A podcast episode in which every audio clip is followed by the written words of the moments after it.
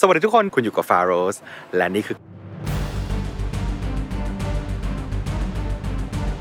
อุ้ยมันยากมากอะอืมในวันที่เราทำคนเดียวเนี่ยออ t ต r i t y มันอยู่ที่เราคนเดียวครับเชื่อฉันสิเซนส์ฉันดี ฉันว่าอย่างเงี้ยมันจะเลิศพอถึงเวลาที่มันต้องร่วมงานกับทีม เราจะเอาทั้งหมดนั้นอะครบร้อยเปอร์เซ็นต์ไม่ได้ หน้าที่ของเราคือชงให้เขาพูด แล้วเราก็ถามเขาว่าหรอ ไม่เคยรู้มาก่อนนะจริว่างเหรอ การสื่อสารไม่มีเทคนิคอะไรแบบนี้ ฉันไม่เชื่อไม่ไม่เชื่อว่าการเป็นผมว่ามันเป็นเรื่องซูมว่ากล้องได้เลยนะครับ หลายคน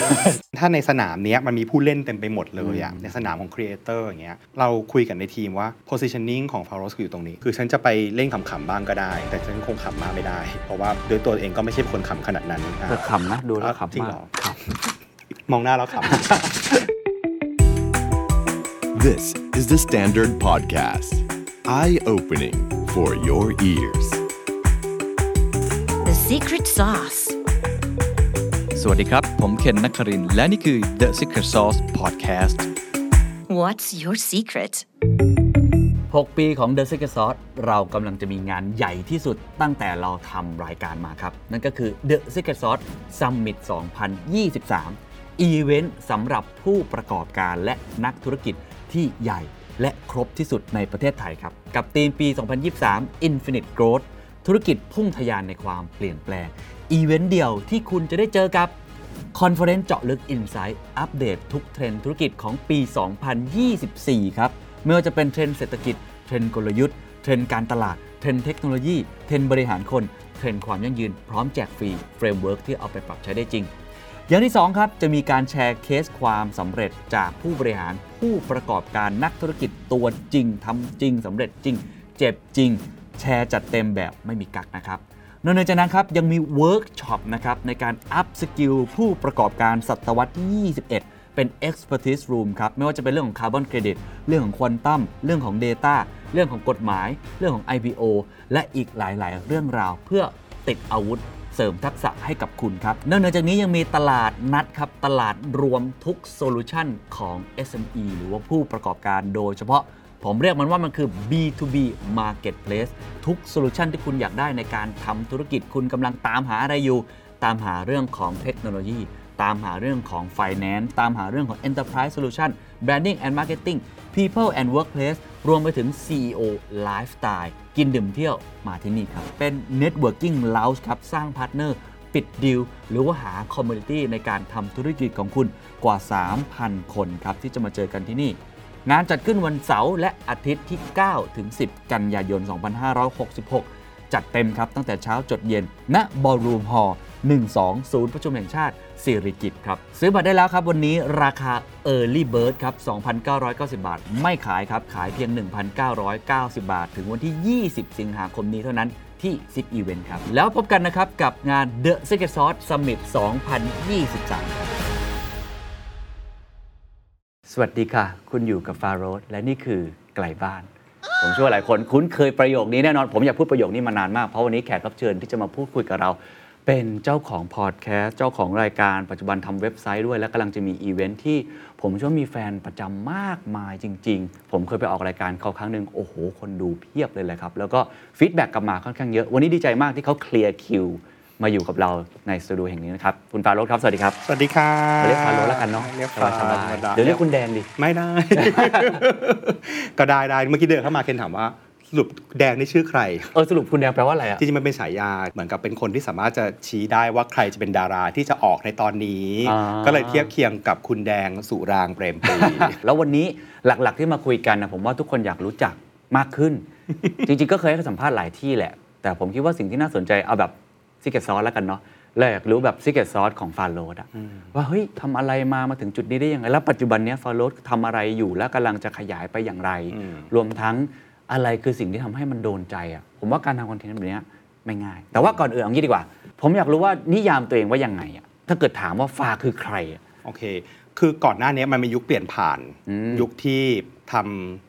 ด้านการศึกษาทำโรงเรียนครับอยู่ช่วงหนึ่งแล้วก็รู้สึกว่ามันนานแล้วอะสิกว่าปีแล้วเราก็อยากจะลองเปลี่ยนไปเรียนรู้ skill ใหม่ ๆ มา แล้วก็ได้ skill ตัดต่อถ่ายทำอะไรมาใหม่ แล้วก็เริ่มลองทำสิ่งใหม่ ๆ โดยที่ไม่ตั้งใจเลยว่าอืมสิ่งนี้จะกลายเป็นธุรกิจ ตอนนี้ถ้านิยามตัวเองเป็นใครคือนิยามตัวเองว่า เริ่มมาจับทำเกี่ยวกับสื่อเป็นอ่าครีเอเตอร์เป็น creator เป็นครีเอเตอร์แต่เริ่มจะชัดเจนมากขึ้นว่าจะทำด้านอะไรอืมอ่าแล้วก็มีคาแรคเตอร์ของ เนื้อหาที่ค่อนข้าง unique อืมพยายามทำให้เป็นอย่างนั้น ครับ ก็คือมันเริ่มจากความไม่ตั้งใจ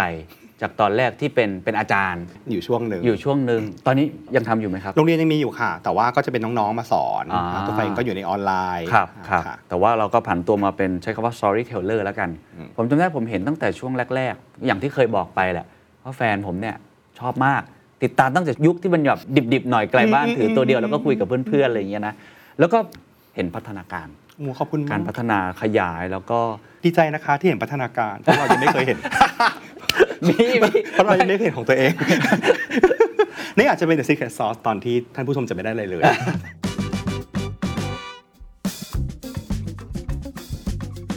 ตอนแรกคือเริ่มทำเล่นอ่า ๆ เล่นแบบเล่นจริง ๆ เลยอ่าอัพให้เพื่อนกันเองดูใน Facebook ส่วนตัวคลิปแรกที่ทำคืออะไร เล่านิทาน จริงเหรอ จริง ๆ คลิปแรกเนี่ยจุดประสงค์มันไม่ใช่การทำรายการหรือทำเพื่อทำสื่อเลย มันคือทำเพื่อให้เราตัดต่อเป็นมันพราะฉะเทสใช่เหมือนเพราะฉะนั้นเด็กเรียนต้องในห้องทำอะใช่ถูกต้องมันคือผลงานของที่อาจารย์สอนตัดต่อบอกอะจริงว่าปะเนี่ยเธอต้องทำอะไรหนึ่งอย่างอะไรอย่างเงี้ยแล้วเราทำอะไรจะถ่ายอะไรอ๋อก็เล่าเรื่องเล่านิทานประกรณำกรีกง่าย ๆ แล้วกันเพราะมันก็คือแบบเป็นสิ่งที่มีมีอยู่คือบ้าง สนใจเรื่องนี้อยู่แล้ว อะค่ะก็พอจะมั่วๆเอาได้อะไรเงี้ยฮะฮะก็ตัดต่ออะไรออกมาปุ๊บทีนี้มัน พอเริ่มทำปุ๊บแล้วปล่อยออกไป มีคนสนใจอืมฟีดแบ็จากคนเนี่ยทำให้เราเห็นงานของเราว่าอ๋อเหรอฉันไม่เคยรู้นะว่างานนี้มันมีคนชอบด้วย คือ คือนี่พูดจริง ๆ เลยนะไม่ไม่รู้แล้วก็ทุกวันนี้เรากับเพื่อนๆเอง หรือแก๊งๆกันเองเนี่ย ก็ยังงงอยู่เลยว่าทำไมถึงมีคนดูช่องนี้อืมเพราะทุกคนคิดว่าสิ่งที่เราศึกษาหรือชื่นชอบเป็นเรื่องที่คุยกันเนี่ยมันเป็นวงแคบมากๆ แล้วมันเนิร์ดอืมแต่เราไม่เคยรู้เลยว่า สิ่งเหล่านี้เอามาเล่าให้มันสนุกมันก็มีคนสนใจเหมือนกันอ่าใช่มันเหมือนทำอะไรแล้วมันค้นพบครับไปเรื่อยๆเรื่อยๆแล้วครัมับนไม่สิ้นสุดณวันนี้เราก็รู้อะไรอย่างหนึ่งพรุ่งนี้แล้วก็มีเรื่องใหม่ให้คนพบครับอีกแล้วครับเพราะฉะนั้นอันเนี้ยคือการมาทำสื่อทำให้เราเห็นเลยว่า มันมีสิ่งให้เรียนรู้ใหม่ ๆ ในทุกวันอืมมากกว่าตอนที่สอนหนังสือออ่าอ่าเยอะ แล้วจากคลิปแรกมาเนี่ยอะไรคือจุดเปลี่ยนสำคัญที่แบบค่อย ๆทำมันอย่างสม่ำเสมอ ตรงไหนคือที่บอกกับตัวเองว่าเฮ้ย ได้แล้วเราเป็นครีเอเตอร์ระดับหนึ่งแล้วคิดว่าจุดเปลี่ยนของมันก็คือการที่มันมีคนดูที่ประจำมีแฟนใช่ไหมคะ แล้วก็เกิดภาษาเฉพาะเกิดนึกออกไหมมันจะมีแบบมีรหัสที่มีการเล่นกันเช่นในช่องอะอุ้ยเยอะมากเลยอะมันจะเนอะมีมุกอะไรที่คนเขาแบบหยิบไปสปินออฟ ไปสร้างเป็นแบบมีมต่างๆ เป็นมีบางอย่างก็เป็น user generated content ใช่ไหมอ๋อแบบเอาไปทำคลิปต่อไปทำอะไรเยอะมาก จุดที่มันตัดเลยอะอาจจะหายากแต่มันค่อยๆเกิดขึ้นมันสะสมมาเรื่อยค่อยๆเกิดขึ้นแล้วเราก็เริ่มเห็นว่าเฮ้ยมันกลายเป็นแบบเราไม่ได้ทำเล่นๆแล้วนะ อันนี้มันมันเริ่มจะจริงจังมากมากขึ้นอ่าตัวอย่างเช่น อันที่ไม่คิดว่าจะเกิดขึ้นคือ เรื่องเกี่ยวกับหลอดพลาสติก เราจะเคยเห็นหลอดพลาสติกไปติดอยู่ในรูจมูกของเต่าทะเลครับอะไรเงี้ครัยบ เราก็เลยเล่นกันว่า ต่อไปนี้เวลาเพื่อนคนไหนหยิบหลอดพลาสติกขึ้นมานะคะเราตะโกนไปเลยค่ะว่าแล้วเต่าทะเลล่ะอย่างเงี้ยซึ่งเราก็ไม่ได้คิดอะไรก็เล่นกันเล่นๆปรากฏว่าสิ่งนี้กลายเป็นแคมเปญๆเฮ้ยโอ้โหขององค์กรหลาย ๆ ที่เอาไปใช้ แล้วก็มีอยู่ในขบวนกีฬาสีของน้องๆม .6 ซึ่งสำหรับเรามันยิ่งใหญ่มาก คือหลังจากนั้นมาก็คือใครเห็นหลอดก็คือแล้วเต่าทะเลล่ะแล้วเต่าทะเลล่ะนึกออกไหมเออมันแบบเออเออเป็นเป็นอะไรที่มันถูกนำเอาไปพัฒนาต่อได้แล้วก็เลยรู้สึกว่าอ๋อแสดงว่าสิ่งที่เราคิดขึ้นมาเนี่ยแล้วมันมันไม่ได้มีแค่เรื่องนี้ มันมีมันหลายมีหลายหลายอย่างประโยคใช่หลายคำพูดใช่ครับแล้วก็มันทำให้เกิดข้อคิดอืมที่มันเอาไปพัฒนาต่อได้ว่าเออสิ่งนี้เอาไปทำอ่า สร้างเป็นอะไรต่างๆ ที่มัน generate ออกไปครับในวงที่กว้างขึ้นได้อ่าอันนี้มันเริ่มเห็นแล้วว่าอ๋อคนของเราเขาเริ่มจริงจังอะอ่าเพราะฉะนั้นก็เลยต้องต้องต้องมีคำที่มาเรียก community ตรงนี้ว่า audience ของเราเนี่ยก็จะมีชื่อกันว่าชาวช่อง ชาวช่อง เหมือนชาวบ้านอะเหมือนชาวโลกชาวอะไรต่างๆนานาใช่นาแต่เราเป็นชาวช่องของผมก็มีชาวสแตนดาร์ดอะไรอย่างนี้เป็นต้นอ่าประมาณนั้นอ๋อเออชาวช่อง แล้วทุกคนก็จะแบบดีใจที่ได้ชื่อชาวช่อง ทุกวันนี้เราเดินที่ไหนเดินตลาดอยู่แล้วคนมาบอกว่า ชาวช่องชาวช่อง เราก็อ้าวขอบคุณค่ะผมว่าอันนี้น่าสนใจเพราะว่าอาจจะขอวิชาการนิดหนึ่งเวลาเราไปเรียน content marketing วิธีการทำคอนเทนต์ให้ดี หรือว่าพวกแบรนด์ต่าง ๆเขาอยากทำให้คนน่ะมีมี engage กับเขาเนี่ยเขาอยากได้แบบนี้แหละ คือการสร้างด้อมของตัวเอง community ของตัวเอง มีภาษา แล้วก็สามารถที่จะสื่อสารกับเขาได้ เคยไม่รู้แบบวิเคราะห์กันจริงจังไหมว่าเฮ้ยเรามาถึงจุดนี้ได้ไงอะอืมหมายหมายถึงว่า อะไรคือสิ่งที่ทำให้เรามาถึงวันนี้ในแง่ของแฟนๆในแง่ของคอนเทนต์จริงๆ engagement เนี่ยถ้าเราพูดกันมันก็มีหลายแบบ มันเกิดขึ้นได้หลายทางเดอะสแตนดาร์ดเองเนี้ย ถ้าเดอะสแตนดาร์ดลงข่าวเกี่ยวกับการเมือง โห engagement สูงมาครับถล่มทลาย เพราะว่ามันเป็นเรื่องของทุกคน มันอืมกระทบในเชิงจิตใจ กระทบวิถีชีวิต ถูกไหมคะครับหรือถ้าเป็นคอนเทนต์เกี่ยวกับตลกอืมอันนี้แน่นอน เพราะทุกคนเสพความคลายเครียดครับมันเครียดจากการทำงานเยอะแล้ว เพราะฉะนั้นคอนเทนต์ตลกก็จะได้ engagement ที่สูง มีการอืมพูดคุย มีมีมเกิดขึ้นเอาไปเล่นกันต่อ ทีนี้เนี่ย challenge ของ f a r o s เองสิ่งที่นำเสนอเนี่ยมันจะเป็นเรื่องที่ค่อนข้างจะเนิร์ดอืมแล้วก็มีเนื้อเยอะอ่าคอนเทนต์เยอะถูกต้องเนื้อมันอะมันเยอะมาก แต่ว่าเวลาจะนำเสนอไปเนี่ยเราไม่สามารถจะเอาทั้งก้อนนั้นน่ะโยนปักตรงนี้แล้วบอกว่าเธอต้องรู้เรื่องนี้มันเป็นไปไม่ได้ เพราะฉะนั้นในแง่การนำเสนอเนี่ยมันต้องทำยังไงให้เฟรนลี่ที่สุดคุณต้องอืมย่อยมันออกมา เราก็เลยคุยกันว่าถึงแม้ว่าฟ้าไปถ่ายไกลบ้านสมมตินะครับถ่ายเอง พูดเอง แต่คนที่สำคัญมากในการเล่าเรื่องอีกคนคือคนตัดอ่าเพราะว่าการตัดมันจะต้องเป็นการเล่าเรื่องอีกชั้นหนึ่งทำยังไงก็ได้ให้เข้าใจง่ายที่สุด เราก็ต้องคุยกันว่า เอ้ย เราไม่สามารถพูดทั้งก้อนเนี่ยบางทีแขกรับเชิญมาแล้วพูดเรื่องเยอะมาก แต่เราไม่สามารถจะเอาทั้งหมดเนี้ยโยนไปได้เลย เพราะว่าเราต้องประเมินคนดูก่อนว่า เขาไม่สามารถจะรับทั้งก้อนนั้นเข้าไปได้ อ๋อ นี่คือระหว่างที่คุณฟ้าถือกล้องถ่ายหรือว่าเราจะพูดก็จะนึกถึงคนดู แน่นอนค่ะ เราจะคิดตลอดเวลาว่าตอนนี้คนดูคืองงแล้วนะนึกออกไหมนี่เออเออเออฉันอาจจะยืนอยู่ที่ปารีสแต่ว่าในหัวฉันนะมีภาพชาวช่องอยู่ว่าไม่ได้ประโยคนี้ไม่ได้ เดี๋ยวเราขอพูดใหม่ เพราะฉะนั้นเบื้องหลังของมันถึงแม้ว่ามันจะดูออกมาเละๆเทะๆพูดกันแบบสนุกสนานนะคะแต่มันมีการถอยหลังกลับมาคิด แล้วก็อืมเอาใหม่ดีกว่าพูดอย่างนี้ดีกว่า แล้วก็พบว่าในวันแรกๆก็ทำได้ไม่ค่อยดีหลังๆก็อาจจะพัฒนาขึ้นเรื่อยครับๆอ่าทีนี้ในแง่ของคอนเทนต์เนี่ยอย่างที่บอกเลย ถ้าเนื้อทั้งหมดมันต้องเอามาโยนเข้าไปในรายการทั้งหมดเนี่ย มันจะกลายเป็นเลคเชอร์แห้งๆอะอืมอืมอืมแล้วเวลาเราฟังเลคเชอร์เราจะรู้สึกว่า อืมก็ดี แต่ว่าเราไม่ได้อยากจะมีความรู้สึก engage หรืออยากจะเป็นส่วนหนึ่งของการบรรยายในใช่ครั้งนี้ใช่ถูกไหมฮะถูกแล้วมันครับก็ไม่เกิดประโยชน์อะไรใช่ถูกไหมเพราะฉะนั้นสิ่งที่ที่ตัวคอนเทนต์ของฟาโรสทำได้ คือการจุดประกายความอยากรู้อ๋อไม่ได้แค่ให้ความรู้อย่างเดียว คือเราให้ความรู้ไม่ได้เคนเพราะจริว่างเหรอทุกวันนี้เนี่ยความรู้มันอยู่ที่ปลายนิ้ว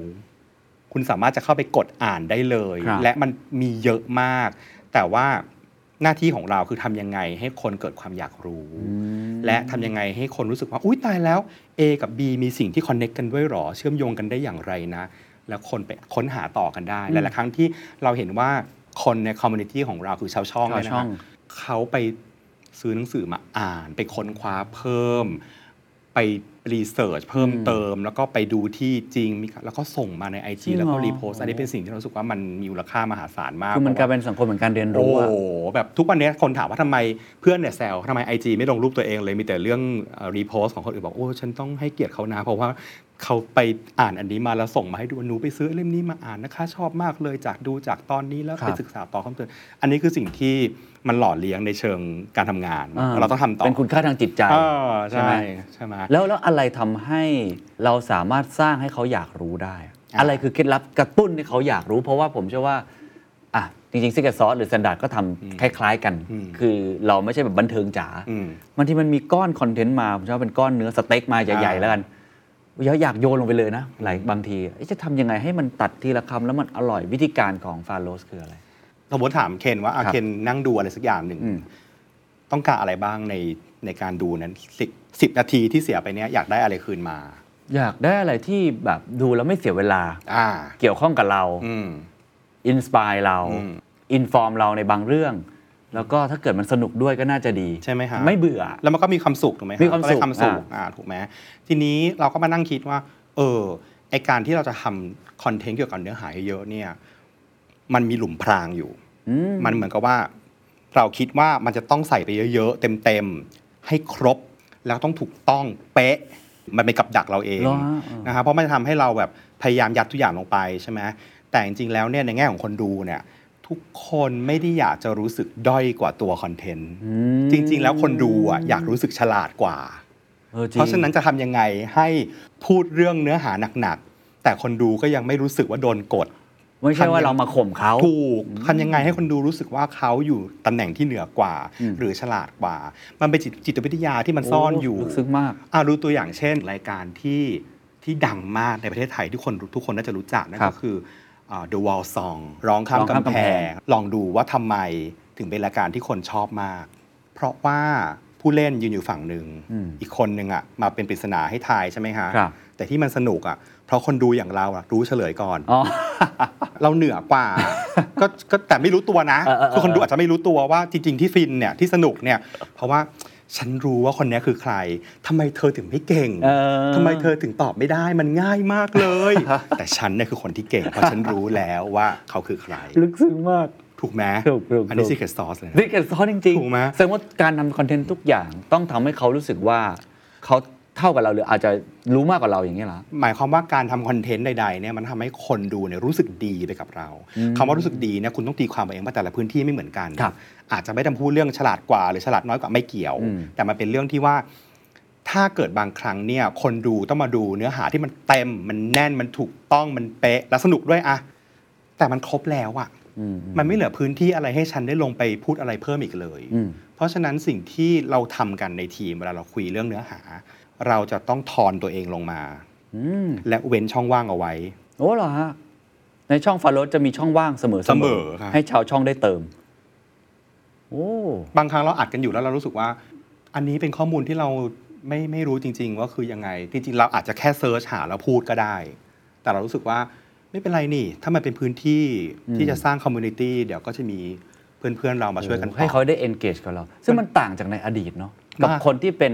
อ่าพิธีกรคนที่มีความรู้ในการมาเผยแพร่ ความรู้ที่ตัวเองมีบางทีมันคือแบบ one way อืมแต่อันนี้คือเราเปิดช่องว่าง แล้วเราก็ไม่ได้คิดว่าเราตัวเองฉลาดที่สุดแน่นอน เมื่อไหร่ก็ตามที่คุณทำตัวเป็นคนที่รู้ทุกอย่าง คุณจะไม่มีเสน่ห์อะนึกออกไหมเหมือนเหมือนเวลาแบบทำไมเคนนักคลินถึงสัมภาษณ์คนครับได้เยอะมากเพราะว่าเคนจะมีความอยากรู้ตลอดเวลาแล้วเคนฟัง แล้วก็ถามไปเรื่อยด้วยความอยากรู้ว่ามันเป็นยังไง เพราะอะไรเพราะอะไรแล้ว คนดูก็รู้สึกว่าอืมฉันโอเคกับผู้ชายคนนี้นะอ๋อเพราะว่าเขาก็ไม่รู้เหมือนฉันนั่นแหละอ๋อแต่ถ้าเมื่อไหร่ก็ตามเคนนักคลินอ๋อผมรู้ ผมจะพูด คนดูจะเริ่มรู้สึกกระอักกระอ่วน เพราะว่าทำไมคนนี้ถึงรู้มากกว่าฉันล่ะโอ้เพราะฉะนั้นหน้าที่ของโฮสต์สมมติว่าเราไปถ่ายอะไรก็ตามเนี่คยรับสมมติถ่ายวล็อกต่างประเทศละกัน เรารู้แหละว่าเจคนเนี้ยเดี๋ยวเขาจะพูดเรื่องอะไร แล้วเรารู้ว่าเขาว่าเก่งเรื่องอะไร หน้าที่ของเราคือชงให้เขาพูด แล้วเราก็ถามเขาว่าหรอ เอ้ยเดี๋ยวผมเอาไปใช้บ้างแล้วเจเขาหรอเจเขาก็จะงงว่าก็รู้นี่ แต่เรามันก็ก็บอกว่า perform perform มันเป็นหน้าที่ของเราในการจะต้องไม่รู้ไปพร้อมๆกับคนดูเออเออเพราะถ้าฟารู้ เราจะทิ้งคนดูโอ้ฟาจะต้องเป็นตัวแทนคนดูในการที่เราจะไม่รู้ไปพร้อม ๆ กัน ฟ้าต้องอย่าทิ้งชาวช่อง ถูกต้อง เคยเห็นคนสองคนคุยกันแล้วรู้เรื่องกันสองคนไหมเคย เคเคยยออกไหมแล้วเราก็จะรู้สึกแบบ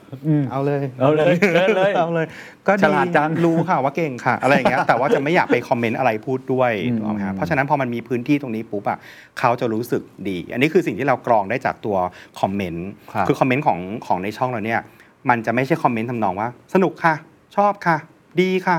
มันจะไม่เป็นอย่างนี้ แต่มันจะเป็นการพูดคุยในระดับที่มันลึกขึ้น มันเป็นอืม conversation ที่มีการพูดถึงตัวละคร มีการพูดถึงเรื่องราว refer ในเรื่องเหมือนเขาก็เป็นหนึ่งในโฮสต์ได้เหมือนกันใช่ไหมโอ้โมีความเชี่ยวชาญ หลาย ๆ อย่างฉันก็ลืมไปแล้วว่าเคยพูดออกไปนึกออกไหมแต่ว่าชาวช่องเราเป็นออเดียนซ์ที่เก็บหมดทุกรายละเอียด เพราะฉะนั้นเราก็เลยมาตั้งคำถามว่ามันเกิดอะไรขึ้นตรงนี้ จริง ๆ แล้วก็รีเฟล็กกลับไปที่งานเดิมของเรา เมื่อก่อนเราทำงานอยู่ในห้องเรียนไงครับเวลาเราจะให้ตั้งคำถาม ให้น้องๆในห้องเรียนตอบเนี่ย มันก็ต้องไม่ใช่เราปะที่เป็นคนบอกทั้งหมดอ๋อจริง เราก็ต้องเว้นพื้นที่เอาไว้ไงอ๋อถูกไหมคือ f o r o s Academy เนี่ยครับมันจะมีแบบคอนมันจะมีสโลแกนอยู่ว่าคิดเข้าใจไม่ท่องจอืมำสมัยนู้นนะครับแบบคิดเข้าใจไม่ต้องคิดคือทุกคนต้องคิดนะคะครับแล้วก็ต้องเข้าใจแล้วก็ไม่ต้องท่องจำด้วยมีอะไรที่นึกไม่ออกก็เดี๋ยวเซิร์ชเอา แต่ตอนนี้ต้องคิดให้ออกก่อนอืมว่าเป็นยังไงสอนให้คิดอ่าตั้งคำถามให้ได้อย่างนี้ใช่ไหม เวลาที่น้องในห้องเรียนตอบคำถามอะไรมา สิ่งที่ฟ้าพยายามจะทำที่สุดคือพยายามไม่บอกว่าผิดอืมเมื่อไหร่ก็ตามที่คุณบอกว่าผิดอะ เขาจะกลัว เขาจะไม่กล้าคิดอีกถูกต้องแล้วเขาจะรู้ว่าเออพูดออกไปมันจะเสียหน้าเพราะเพื่อนในห้องจะมองเรา นึกถึงเวลาเราอยู่ในห้องเรียนแล้วเราตอบอะไร แล้วครูบอกว่าผิดแล้วเราก็จะนิดนึงอะใช่ไหมไม่น่าเลย ถูกไหมไม่น่าพูดเลยใช่ไหมเพราะฉะนั้นเนี่ยเราจะพยายามเลี่ยงคำว่าผิด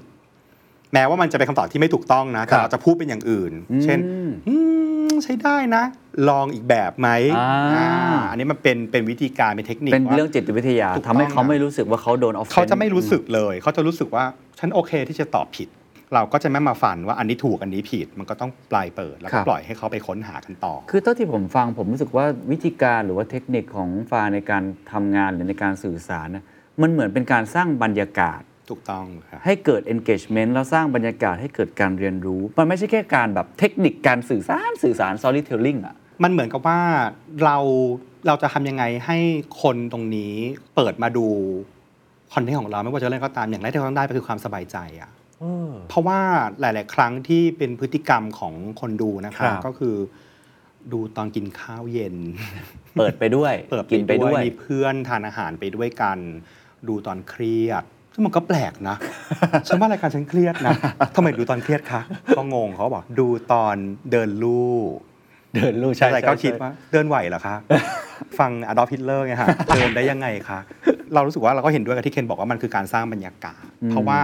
มันไม่ได้เป็นความรู้สึกในเชิงต่อ episode ไม่ได้เป็นความรู้สึกในเชิงต่อรายการครับแต่มันเป็นความรู้สึกในเชิงแบรนด์อะว่าอืมอ๋อ under ชื่อฟาโรสเนี่ย ฉันกดดูเมื่อไหร่ก็ได้ฉันชอบโอ้โห ฉันมีความสุข โอ้ผมว่านี่เป็นเคล็ดลับที่น่าสนใจมากเลยคือความสบายใจ ผมก็เพิ่งเคยได้ยินนะว่าทำคอนเทนต์แล้วคนฟังคนดูคนอ่านแล้วรู้สึกสบายใจ แต่ทั้งนี้ทั้งนั้นก็อาจจะไม่ได้ทุกอันหรอกนะ มันก็จะมีบางอันที่อาจจะกระอักกระอ่วนบ้างอะก็เป็นไปได้นี่ออกตัวก่อนว่า ครับในทุกๆการทำสื่อทุก ๆ สถานที่ครับ ทุกๆมันมีบริบทของอืมันมอืมอืม มีรายการหนึ่งทำแรก ๆ พูดอยู่คนเดียว พูดน้ำไหลไฟดับเลยเล่าเรื่องแบบเทพกรณำคำศัพท์รักศัพท์ รวมกันสิ่งนี้มันเชื่อมโยงกับอันนั้นอย่างมหัศจรรย์พันลึกมีความสุขมากในการทำรายการนี้ เพราะว่าได้อวดรู้ ได้เล่าให้ฟังว่าฉันเนี่ยรู้อะไร ฉันเนี่ยมันแน่ที่สุดแล้วก็ปล่อยออกไป 10 ตอนได้ กลับมานั่งดูงานตัวเองผ่านไปหนึ่งปีช่วงโควิดฉันไม่ชอบตัวเองที่อยู่ในนี้เลยอะทำไมถึงเป็นคนที่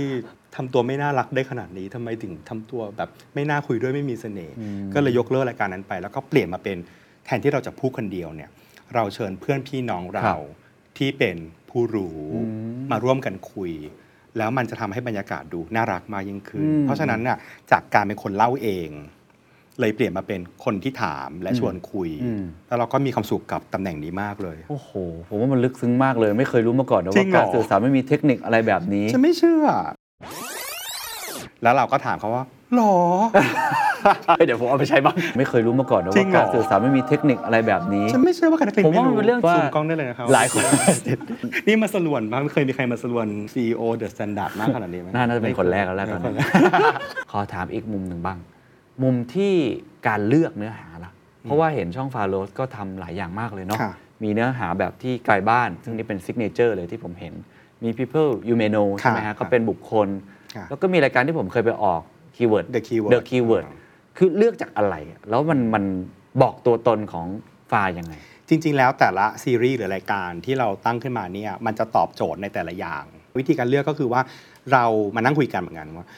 โลกที่เราเติบโตมาเนี่ยมันมีการแบ่งสายว่านี่คือสายวิทย์และนี่คือสายศิลป์ครับอย่างชัดเจนครับการที่เราเรียนสายศิลป์ แล้วเราไม่ได้มีแตะเกี่ยวอะไรกับสายวิทย์เลยอะอืมเรารู้สึกสูญเสียอะไรไปเยอะมากเลยอะอืมอืมเราก็อยากรู้อะไรที่มันเป็นวิทย์ง่าย ๆ สนุกสนุกๆซึ่งก็มีเหมือนกันอืมแต่เดียวกันคนสายวิทย์เอง ที่คิดว่าสายศิลป์เรียนเรื่องอะไรง่าย ๆ แบบงงครับๆพอเขามาได้สัมผัสเรื่องของสายศิลป์บ้างเนี่ยเขาก็รู้สึกว่าอุ้ยน่าสนใจนะอะไรเงี้ยเพราะฉะนั้นหน้าที่หนึ่งของเราในการเลือกคอนเทนต์ก็คือทำยังไงก็ได้ ให้คนรู้สึกว่าเมื่อมีการ cross universe กันแล้วเนี่ย มันสนุกอ่าหลาย ๆ ครั้งที่เราเราคิดว่าโอ้คอนเทนต์ฟาโรสในแรก ๆ ออกมา คนจะคิดว่าเป็นสายศิลป์มาก ๆ เพราะว่าเราเป็นชาวอักษรกันเยอะอ่ามันจะดูเป็นส่ชาวอักษรใช่ใช่ใช่ใช่แต่ว่าพอไปนั่งดู audience ปุ๊บเนี่ยหลายคนเขาเล่าเรื่องของตัวเองให้ฟังเขาบอกอ๋อเนี่ยจบสายวิทย์เรียนสายวิทย์ชอบเรื่องสายวิทย์อืมแต่ไม่เคยรู้เลยว่าเรื่องสายศิลป์มันสนุกขนาดนี้อืมอืมขณะเดียวกันเราก็พยายามจะทำให้โลกสองใบได้มา ได้กลับมาเจอกันอีกครั้งหนึ่งว่าทุกอย่างมันสามารถเชื่อมโยงกันได้ ไม่จำเป็นที่คุณจะต้องหั่นมันแยกจากกันตลอดไปอืมเพราะฉะนั้นการเลือกคอนเทนต์ของเราก็คือทำไงก็ได้ให้เรื่องต่างๆ ที่ดูไม่เกี่ยวข้องกันเนี่ยจะต้องมาคอนเน็กกันได้ ในแง่ของตัวเนื้อหานะคครัรับบครับบางอย่างเนี่ยถ้าหยิบมาพูดเรื่องเดียวอะสมมติว่าแก้วน้ำเนี่ยอืมแก้วเซรามิกนะคะเซรามิกเกิดจากอะไรทำยังไงอะไรเงี้ยก็เป็นการพูดในเรื่องของในทางเทคนิคอย่างเดียว แต่ถ้าเราบอกว่า จริงๆ แล้วคอนเซปต์ของแก้วน้ำเนี่ยในแต่ละวัฒนธรรมมันมันต่างกันยังไง เราทำให้มันกระจายออกไปแล้ว connect ไปหาครับเรื่องอื่นครับๆนะฮะเพราะฉะนั้นมันก็เลยกลายเป็นที่มาของสโลแกนว่า it's all connected อ๋อ เข้าใจแล้วเห็นว่าในเว็บไซต์ด้วย ใช่ค่ะ คือทุกอย่างมันต้อง connect กันได้ แล้วเราก็รู้สึกว่ามันไม่เป็นเอกเทศลอยเท้งเต้งจากกันอืมมันมีสักมุมที่เชื่อมโยงกับเรื่องนี้ มันมีสักเรื่องที่ไปเกี่ยวกับเรื่องนั้นอืมและเมื่อเราสามารถจะคอนเน็กสิ่งเหล่านี้ได้เนี่ย เเวลาไปมองเรื่องอื่นไปคิดเรื่องอะไรก็ตามเนี่ยมันสนุกมากยิ่งขึ้นอืมอย่างเช่นถามอาเคนเรียนจบเภสัชมาใช่ไหมคครัรับบก็จะมีเรื่องชื่อยาใช่ครับอย่างเงี้ยชื่อยาจริงๆนะมาถอดภาษาออกมาเนี่ยมันมีความหมายเยอะมากเลยเออบางทีเป็นภาษาลาตินภาษาอะไรอย่างนี้ มันบอกได้ว่าอันเนี้ยมันมีคุณสมบัติอะไรครับใช่ไหมบางทีดูแค่ชื่อยา แล้วรู้เลยว่าอืมคำเนี้ยเกี่ยวกับชื่อเทพองค์หนึ่งฮะ อะไรอย่างเงี้ยเพราะในอดีตเนี่ยจริงเหรอคนเพราะว่าสายทางทางแพทย์ทางครับการทำยาเขาก็ได้มาจากเรื่องทางโลกของกรีกอ๋อยุคนั้นเป็นต้นอ๋ออ๋ออ๋อพอเราเชื่อมโยงเหล่านี้ปุ๊บเนี่ยคนที่เสพสื่อเหล่านี้แล้วเก็ตมันเนี่ยเขาจะเริ่มว้าวว่าหูฉันนึกว่าฉันรู้แล้วนะเนี่ยมันมีอีกเรื่องหนึ่งที่มันเรายังไม่รู้แล้วเราอืมคอนเน็กได้ เพราะฉะนั้นในเชิงสโลแกนของฟาโรสนะครับทางคอนเทนต์นะคะก็คือ it's all connected อืมแต่ถ้าเป็นในเชิงของงานหลังบ้านละกัน เป็นงานหลังบ้านเวลาเรา ถ่ายทำตัดต่ออะไรครัก็บตาม เราจะคุยกันในทีมแล้วเราตบกันที่สองคำเสมอ คือ inspiring and friendly อ่าอันเนี้ยคิดกันนานมากว่าเราคือเป็นวลา core value ขององค์กรของคอนเทนต์เรา คือทำคนเดียวอะ มันไม่มีปัญหาไง มันก็เป็นตัวเรา ถูกต้องเราก็รู้จะเล่าอย่างเงี้ย พอทำสองคนอะมีคนตัดอีกคนนึงอะช่วยกันทำมันก็ยังคุยกันได้สองคน แต่พออืมเริ่มเป็นทีมปุ๊บเนี่ยมันต้องสื่อสาร เราก็มานั่งคิดว่า ถึงแม้ว่าทีมจะมีกันสิบกว่าคนก็ตามยังเล็กอยู่ แต่ว่าเราก็ต้องหาคำตรงกลางทุกตรงกลางที่ทุกคนจะเข้าใจมันด้วยกันครับก็เลยจบกันที่สองคำนี้ว่า inspiring กับ friendly อืม inspiring แปลว่า ถ้าเนื้อหาที่เราจะทำเรื่องที่เราจะทำออกมาเนี่ยมันไม่ได้สร้างประโยชน์ ไม่ได้ทำให้คนไปคิดต่ออะไรได้นะ ไม่ต้องทำ อืมก็เป็นเกณฑ์ในการเลือก พยายามเลี่ยง 2 friendly แปลว่าอะไร อันนี้เป็นสิ่งที่ดีมาก เพราะมันเป็นการเตือนตัวเราเองว่า อย่าอย่าอย่าทางการมากค่ะ ทอนตัวเองลงมา ถ้าสิ่งที่ทำออกไปแล้วเนี่ยมันถูกต้องมันดีเลิศมันครบสมบูรณ์แบบ แต่มันไม่สนุกเลย อ่า ไม่ต้องทอืำมเพราะฉะนั้นมันก็เลยเก็บไว้สองคำคือ inspiring and friendly ในครับอนาคตอาจจะมีคำอื่นเพิ่มเข้ามา แต่ครัณบวันนี้ที่ทีมมีเท่านี้ แค่นี้ก็เหนื่อยแล้วค่ะ แค่นี้ก็สื่อสารตบกันใช่โอ้โหมากมายแล้ว เพราะฉะนั้นถ้าเรากลับไปคุยกันในทีมแล้วเราเอาครับเอางานเก่าๆมานั่งดูกัน แล้วก็มานั่งวิจารณ์งานกัน แล้วก็เออนี่เป็นยังไงนะ ที่เราตกลงกันว่า inspiring กับ friendly เนี่ยจริงไหมอืมแล้วเราก็จะเห็นว่าโอ้เราพยายามทำให้เป็นอย่างนั้นได้ครับค่อนข้างมากพอสมควร เช่นแบบชิ้นนี้นี่บอกว่า inspiring แต่ friendly น้อยไปหน่อยอะไรเอาคือเป็นหลักเกณฑ์ขนาดก็นั้นไหมก็อาจจะไม่ไม่มากขนาดนั้นครับนะแต่ว่าตอนเนี้ยเราเริ่มเห็นแล้วว่าในเชิงทีมอะเริ่ม เข้าใจรหัสเดียวกัน มีภาษาเดียวกัน DNA เหมือนกันถูกต้องเพราะมันเป็นสิ่งที่ยากช่วงเวลาของการเปลี่ยนผ่านเนี่ยมันคือยากที่สุดแล้ว เพราะมันต้องทำยังไงให้สื่อสารภายในใช่ให้เข้าใจ มันคือต้องเอาสิ่งที่ฟามีส่งไปให้กับทีมงานแล้วเข้าใจตรงกัน ซึ่งมันยากมากเพราะมันยากมากเพราะว่าอันเนี้ยเป็นคนเดาไม่ได้ รู้สึกว่ามันน่าสนใจมากกับเอ่อไม่แน่ใจว่าคือสโลแกนหรือเปล่านะ คือ is all connected เนี่ยผมว่ามันคือการอาจจะใช้คำวิชาการนิดนึงนะ มันเหมือนการบูรณาการ ซึ่งเป็นสิ่งที่สำคัญ ฟาโรห์อาจจะใช้คำว่าช่างเชื่อมก็ได้ผมเห็นมีอันนึงก็ช่างเชื่อมคือเชื่อมโยงเรื่องราวต่างๆ ผมว่ามันเป็นทักษะที่ที่สำคัญมาก อันนี้เลยอยากถามว่ามันเป็นสิ่งที่เราอยากให้คนฟังคนดูคนอ่านของเราได้รับสิ่งนี้ไปเช่นกันหรือเปล่า หรือว่า is all connected เนี่ยมันสำคัญอย่างไรอืมเราคิดว่าในโลกปัจจุบันนี้อะการที่คุณรู้เรื่องอะไรเพียงเรื่องเดียว ฝ่ายเดียว หรือลึกไปเลยเรื่องเดียว มันอาจจะไม่ ใช้ชีวิตได้ยากกว่าการที่รู้กว้างๆ คือสมัยเราเด็กๆอะจะมีคำที่ปรามาสคนเป็ดๆอะนึกออกป่ะใช่แบบใช่รู้อันนิดรู้อันหน่อยรู้อันนิดรู้อันหน่อยรู้ไม่ลึกสักอย่างบินก็ไม่ได้ว่ายน้ำก็ไม่ดีใช่ไหมอืมแต่พอกลับกันในยุคปัจจุบันเนี่ยมันกลายเป็นว่า คุณอาจจะไม่ต้องรู้ลึกในเรื่องใดเรื่องหนึ่ง มากขนาดนั้น ยกเป็นเรื่องวิชาชีพนะคะโอเคใครทำวิชาชีพอาจจะรู้สึกออฟเฟนกับเรื่องนี้ ถ้าเป็นวิชาชีพก็แยกไปแต่เช่นถ้าเป็กินดหมอเป็นนักกฎหมายก็รู้ไปอันนั้นอันนั้นต้องต้องรู้ลึกครับแน่นอน แต่หมายถึงว่า ถ้าเป็นเรื่องทั่วๆไปที่เรารับรู้เนี่ยบางทีเราอาจจะรู้นิดรู้หน่อยว่ามีเรื่องนั้นด้วยนะ มี awareness กับเรื่องนี้ด้วยเฮ้ยแต่มันมีคนที่คิดอีกแบบหนึ่งอุ๊ยแต่ตรงนี้มันจะไม่แบบที่เหลือเนี่ยหน้าที่ของอุปกรณ์และเครื่องมือเทคโนโลยีในปัจจุบันจะพาคุณไปเอง แต่ถ้าคุณไม่มีปุ่มตรงนี้เลยอะคุณจะไม่รู้เลยว่ามันไปต่อได้อืมถูกถูกไหมฮะถูกเพราะว่าถูกปัจจุบันเนี่ยความรู้มันอยู่ที่ปลายนิ้วไงจริงคือเรากดเข้าไปนะคำถามคือเมื่อไหร่จะกดอะ ถูกไหมฮะแล้วอะไรทำให้เราอยากกดดู เพราะฉะนั้นเนี่ยการที่เราสร้างปุ่มตรงนี้เอาไว้ ให้ชาวช่องให้คนดูของเราครับก็จะได้รู้ว่าอ๋อเป็นไปได้ว่าเรื่องเนี้ยอาจจะมีมุมอื่นอืมเปิดโอกาสให้ตัวเองได้ตั้งคำถามเรื่องอื่นและหาในการเราก็เป็นคนที่ใจกว้างมากขึ้นๆเออจริงเนาะมันทำให้เราใจกว้างถูกขึ้นไหมเพราะว่าถ้าเรานำเสนอในมุมของเราที่เราแบบ ฉันเนี่ยมันเรียนอันนี้มาจบอันนี้มาฉันจะพูดแต่เรื่องนี้เรื่องถูกที่สุดแล้วถูกที่สุดไม่มีใครเถียงฉันได้อย่างเงี้ย เราก็จะเป็นคนที่มีออเดียนที่แคบ เพราะว่าเรามีแต่คนที่รู้แบบเดียวกับเรานั่งคุยกับเรา แล้วก็ทำไม่สำเร็จในแง่ของการทำคอนเทนต์เพราะฉะนั้นมันต้องมีการพยายามเปิดออกไปว่าอืมเรื่องนี้มันเกี่ยวข้องกับอีกอันด้วยอันนี้ด้วยแล้วก็คอนเน็กกันให้มันไปได้หลากหลายครับค่ะอย่างเช่นรายการช่างเชื่อมอย่างเงี้ยอืมรายการที่เราจะหยิบตัว product หรือ service ของทางแบรนด์ทางลูกค้าเนี่ยนะนี่คะคือรายการตั้ขายของเลยมันเป็นรายการขายของ คือขายเก่งมากทำให้คนรักอะมันเป็นรายการขายของเพราะเห็นเคยไปดูในคอมเมนต์โอ้มีแต่คนแบบชมมากเลยอะน้ำมาหลักของช่องเขาทำหน้าที่ไม่หรอกก็มันเป็นรายการขายของเลย คือเราหยิบตัวโปรดักของลูกค้าขึ้นมาตั้งใช่ไหมคะคุยถึงคุณสมบัติของมัน แล้วก็ดูซิว่ามีแง่มุมไหนในตัวแบรนด์เนี่ยที่สามารถจะเชื่อมโยงต่อไปได้ถึงเรื่องอื่น เราจะเชื่อมหลักไปเรื่องวัฒนธรรมประวัติศาสตร์ ภาษารากศัพท์ มิโตโลจีประกรณำประวัติศาสตร์ได้หมดเลยอืมแล้วทุกอย่างมันจะเชื่อมโยงกัน แล้วก็จะแถแถแถไปด้วยกันไปจากอันนี้ไปสู่อันนั้นไปสู่อันนี้อันนี้เกี่ยวกับอันนั้นเกี่ยวกับอันนี้ แล้วก็กลับมาที่ตัวแบรนด์ของลูกค้าได้สำเร็จเอออันนี้ก็การทำงานของรายการช่างเชื่อมคือทำแล้วมันสนุก เพราะเราก็ได้ได้คิดไปด้วยอ่าแล้วก็ได้อัปเดตอะไรใหม่ ๆ ไปตลอดครับอันเนี้ยครับ community ของฟาโรสคือใครอะดีมากเลย เพราะว่าไม่ก่อนหน้านี้คิดเรื่องนี้มานานมากเออเพราะอยากรู้ว่า ถ้าเราเห็นเป็นคนๆเนี่ยเขาคือใครใช่ไหมครัฮะบ คือในช่วงแรกๆเนี่ยเราก็คิดว่า community ของเราต้องเป็น LGBTQ แน่อืมๆเพราะว่าทุกคนที่ออกในช่องเนี้ยเซตเราทั้งหมดเลยถูกไหมปรากฏว่าพอมันมี stat หลังบ้านของทาง YouTube ขึ้นมาเนี่ยเราเห็นเลยว่าไม่ใช่อืมมีหลากหลายค่ะ ผู้หญิงก็เยอะอืมและที่เราเซอร์ไพรส์มากคือ ผู้ชายเยอะมากอืมผู้ชายเยอะมากแบบที่มี ผู้ชายเดินพิมพ์เข้ามาในคอมเมนต์บางตอนว่าขอโทษนะครับ ผมเป็นชายแท้ใครดูใครเป็นชายแท้ช่วยบอกผมด้วย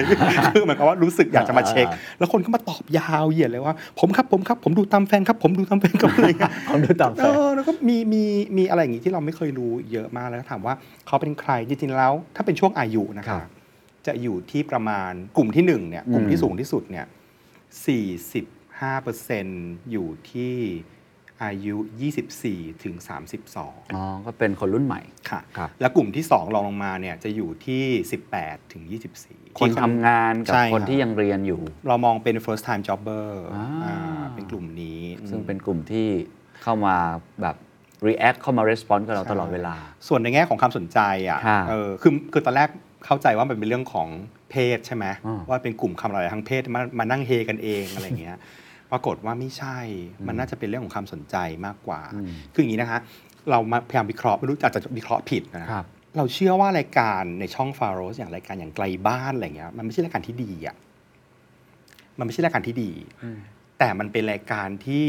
มันเกิดขึ้นในวันที่สังคมยังเว้นช่องว่างตัวนี้ไว้เยอะมาก เข้ามาเติมเต็ม ถูกต้องมันเป็นความโชคดีที่จังหวะเราได้พอดีอืม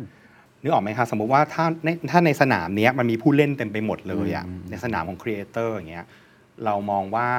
ฝั่งหนึ่งเนี่ยเป็นอะไรที่จริงจังมากๆนะคะแบบเชื่อถือได้นะ THE STANDARD อยู่ตรงนี้ Secret Sauce ยู่ตรงนี้ อีกฝั่งหนึ่งเนี่ยเป็นแบบเฮฮาเต็มที่เลย สนุกสนานตลกไปตลกไปเลย เราคุยกันในทีมว่า positioning ของฟาโรสคืออยู่ตรงนี้อืมคือฉันจะไปเล่นขำๆบ้างก็ได้ แต่ฉันคงขำมากไม่ได้ เพราะว่าไม่โดยตัวเองก็ไม่ใช่คนขำขนาดนั้นอะแต่ขำนะดูแล้วขำจริงมาเหรอ กูมองหน้าแล้วขำก็มันจะไปเล่นสนุกสนุกๆบ้างก็ได้ และเราจะมีช่วงเวลาที่เราไปจริงจังบ้างก็ได้ มีช่วงเวลาที่เราไปพูดเรื่องของการเมืองอืมบ้างได้ แล้วเราก็กลับมาพูดให้มันเรื่องที่มันสนุกสุดเพราะฉะนั้นเนี่ยเราวาง position ตัวเองไว้อยู่ตรงนี้อืมแล้วพอเราวางตรงนี้ปุ๊บเราพบว่ามันมีคนอีกมากเลย ที่ชอบ positioning แบบนี้อืมนึกออกไหมคะนึกอถ้าอกครับถ้าเทียบในห้องเรียนในโรงเรียนอะ มันเหมือนเป็นห้องเดาว่ามันเป็นห้องประมาณสินคำนวณอะ ใช่เลยอืมคือแบบไปแตะวิทย์ก็ก็ก็พอเข้าใจครับแต่ไม่ไม่ไม่รู้ทั้งหมดนะ แต่เออพอได้ แต่สินก็เออเออฉันเข้าใจเธอ อยู่ตรงกลางมันอยู่ตรงเนี้ยแล้วมันเออเป็นจริงเรากลายเป็นผู้เล่นที่อยู่ตรงนี้ แล้วมันเป็น position ที่เรารู้สึกว่าหุย มันมีดีแมนอะมันมีความต้องการที่จะเสพสื่อประมาณเนี้ยอีกเยอะครับมากเลย เพราะฉะนั้นเนี่ยเวลาที่ใครไปแนะนำต่อว่าแกดูใครบ้านดิสนุกมากตลกมากตลกมาก คนที่ได้รับคำแนะนำไปดูเขาจะผิดหวังมากเลยเขาเขาวาดฝังว่าสนุกมากดีมากมันต้องเป็นแบบนี้นึกออกไหมอ่าๆๆแต่จริงๆแล้วเนี่ยคนที่ไปแนะนำต่อคุณแค่รู้สึกฟินที่ในที่สุดแล้วคุณมาเจอสิ่งนี้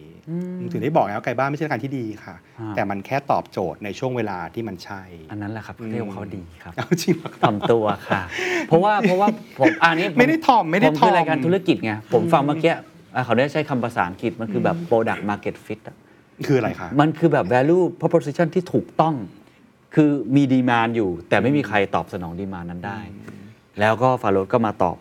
ในช่วงเวลาที่เหมาะสมพอดี เพราะฉะนั้นสำหรับผมอันเนี้ยดี แล้วก็แล้วก็ผมว่ามาในช่วงเวลาที่ถูกต้องไม่พอแต่ว่าสามารถ sustain ได้อืมอันคืนั้นอคือมันสิ่งที่เราดีใจ เพราะไม่งั้นมันมีเยอะแยะมากมายเลยใช่ไหมคุณผู้ชมก็เห็นบางช่องที่มาแป๊บเดียวแล้วก็ไป ผมว่ามันอยู่ที่เนี่ยคนที่ทำว่ามี commitment อืมครับหรือว่าสิ่งที่ทำมากน้อยแค่ไหนอืมอันเนี้ยสำคัญมากครับเป็นเนิร์ดได้ขำได้ ประมาณนั้นประมาณนั้น คุณผู้ชมครับ The Secret Sauce กำลังมองหาพาร์ทเนอร์ทางธุรกิจ B2B ครับ มาร่วมออกบูธในงาน The Secret Sauce Summit 2023 กับธีมที่ชื่อว่า Infinite Growth ธุรกิจพุ่งทะยานในความเปลี่ยนแปลง อีเวนท์ที่ใหญ่และครบที่สุดสำหรับผู้ประกอบการในประเทศไทยครับ งานนี้ถ้าคุณมาออกบูธคุณจะได้เจอกับผู้ประกอบการและนักธุรกิจมากกว่า 3,000 ราย ที่เขากำลังมีความต้องการจะหาโซลูชัน ทำให้ธุรกิจของเขาสามารถเติบโตได้อย่างยั่งยืน เตรียมพร้อมทั้งกองหน้าและกองหลัง ภายในงานครับ เราแบ่งออกเป็น 6 โซนด้วยกันตอบโจทย์ทุกธุรกิจครับ ไม่ว่าจะเป็นเรื่องของการเงินไฟแนนซ์เรื่องของเทคโนโลยีดิจิ t a ลทรานส์ฟอร์เมชันต่างๆ เรื่องของ Enterprise Solution Solution ทุกรูปแบบ เรื่องของ Branding and Marketing เรื่องของ People and Workplace และเรื่องของ Lifestyle กินดื่มเที่ยวครับสิ่งที่คุณจะได้จากงานนี้ครับถ้ามาออกบูธโอกาสในการเข้าถึงลูกค้าใหม่ อัพยอดขาย ปิดดีลธุรกิจ โอกาสในการเพิ่ม engagement community ผู้ประกอบการและนักธุรกิจกว่า 3,000 ราย ระดับครีมทั้งนั้น โอกาสในการสร้างแบรนด์ awareness ให้คนรู้จักคุณมากขึ้น ตอกย้ำภาพลักษณ์แบรนด์ได้อย่างตรงกลุ่มเป้าหมายครับ งานจะจัดขึ้นวันเสาร์อาทิตย์ 9 ถึง 10 กันยายน ที่ศูนย์ประชุมแห่งชาติเศรษฐกิจครับ บูธเริ่มต้นขนาด2คูณ2เมตร 2 วันครับ ราคาเพียง 50,000 บาท พิเศษครับ บัตร complimentary เข้างานฟรี ลงทะเบียนได้ตั้งแต่วันนี้ถึงวันที่ 1 สิงหาคม 2566 ศึกษารายละเอียดเพิ่มเติมและลงทะเบียนเพื่อคัดเลือกบูธได้แล้วนะครับ เพียงสแกน QR code ที่ปรากฏอยู่บนหน้าจอ หรือคลิกลิงก์ที่อยู่ใน description ทุกช่องทางของ The Secret Sauce และ The Standard แล้วพบกันนะครับกับงาน The Secret Sauce Summit 2023 ครับ เราคุยเรื่องคอนเทนต์ไปพอสมควรแล้วทีนี้มาคุยเรื่องการจัดการนิดหนึ่งเพราะเมื่อกี้พูดถึงทีมงาน เพราะว่าจากทำคนเดียวหรืออาจจะมีคนช่วยตัดสองสามคน ตอนนี้เข้าใจว่าทีมงานประมาณ 10-20 คนแล้วค่ะถูกไหมครับ อยากทราบว่าจุดที่จะต้องเริ่มต้นจากคนคนเดียวแล้วขยายเป็นทีมงาน จากเป็นแบบโซโล่อะ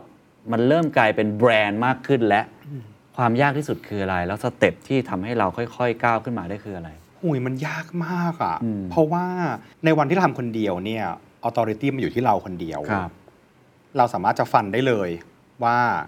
แบบเนี้ยดี เชื่อฉันสิเซนส์ฉันดี ฉันว่าอย่างเงี้ยมันจะเลิศแล้วพอถึงเวลาที่มันต้องร่วมงาน ต้องทำงานกับทีม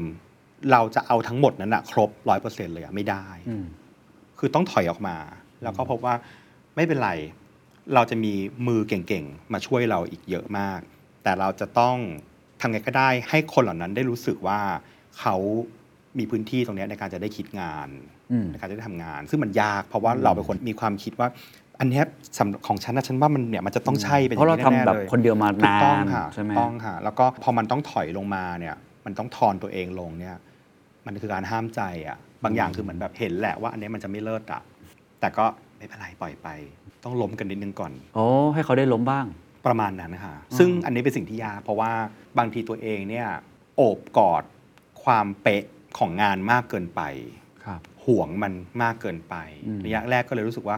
โหต้องต้องคุยกันนานพอสมควรเลยอืมแล้วก็เรามานั่งคิดว่าการรัการที่เรามีคนเก่งเข้ามาเนี่ยแต่เราไม่ได้เปิดโอกาสให้เขาได้มีพื้นที่ของตัวเองเนี่ยเราไม่ได้ใช้ศักยภาพของเขาเลยอืมก็เลยเป็นเรื่องยากที่เราจะต้องแบบเปลี่ยนตัวเองในครับการคิด นี่น่าจะเป็นสิ่งที่ยากที่สุดแต่ว่าเหตุผลที่ทำให้เราอยากขยายคืออะไรครับ ทำให้เราอยากมีทีมเพิ่มหรือว่าเติบโตไปในช่องทางต่างๆ มากขึ้น ฉันมองว่ามันเป็นโอกาสทางธุรกิจ อันนี้ เพราะว่าถ้าทำคนเดียวอะมันรับลูกค้าไม่ไหว เต็มแล้วจ้ะ มันไม่ไหวเออคิดสภาพว่าทำคนเดียวรับคนเดียวเนี่ยลูกค้าติดต่อมา 10 คน 10 เจ้าอย่างเงี้ยครับรับได้แค่หนึ่งอืมโทรคุยกันไม่ทันจริงๆพูดตามตรงเลยเนาะมันก็เป็นโอกาสทางธุรกิจแหละครับว่า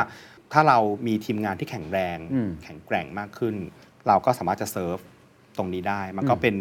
มีรายได้เข้ามาครับถูกไหมคะแล้วเราก็มานั่งบวกลบคูณหารว่าทำเองได้เท่านี้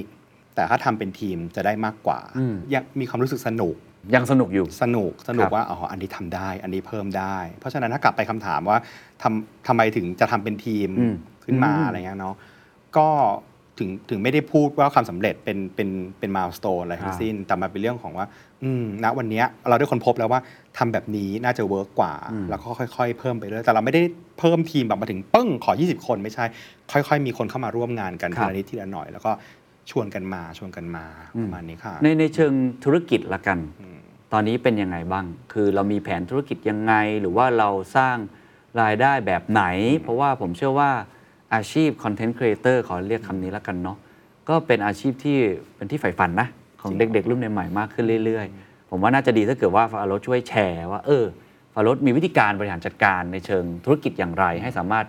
ผมว่าเป้าหมายแรกเลยก็คือสามารถเลี้ยงดูทีมงานเราได้ดีมีชีวิตที่ดีครับแล้วก็เติบโต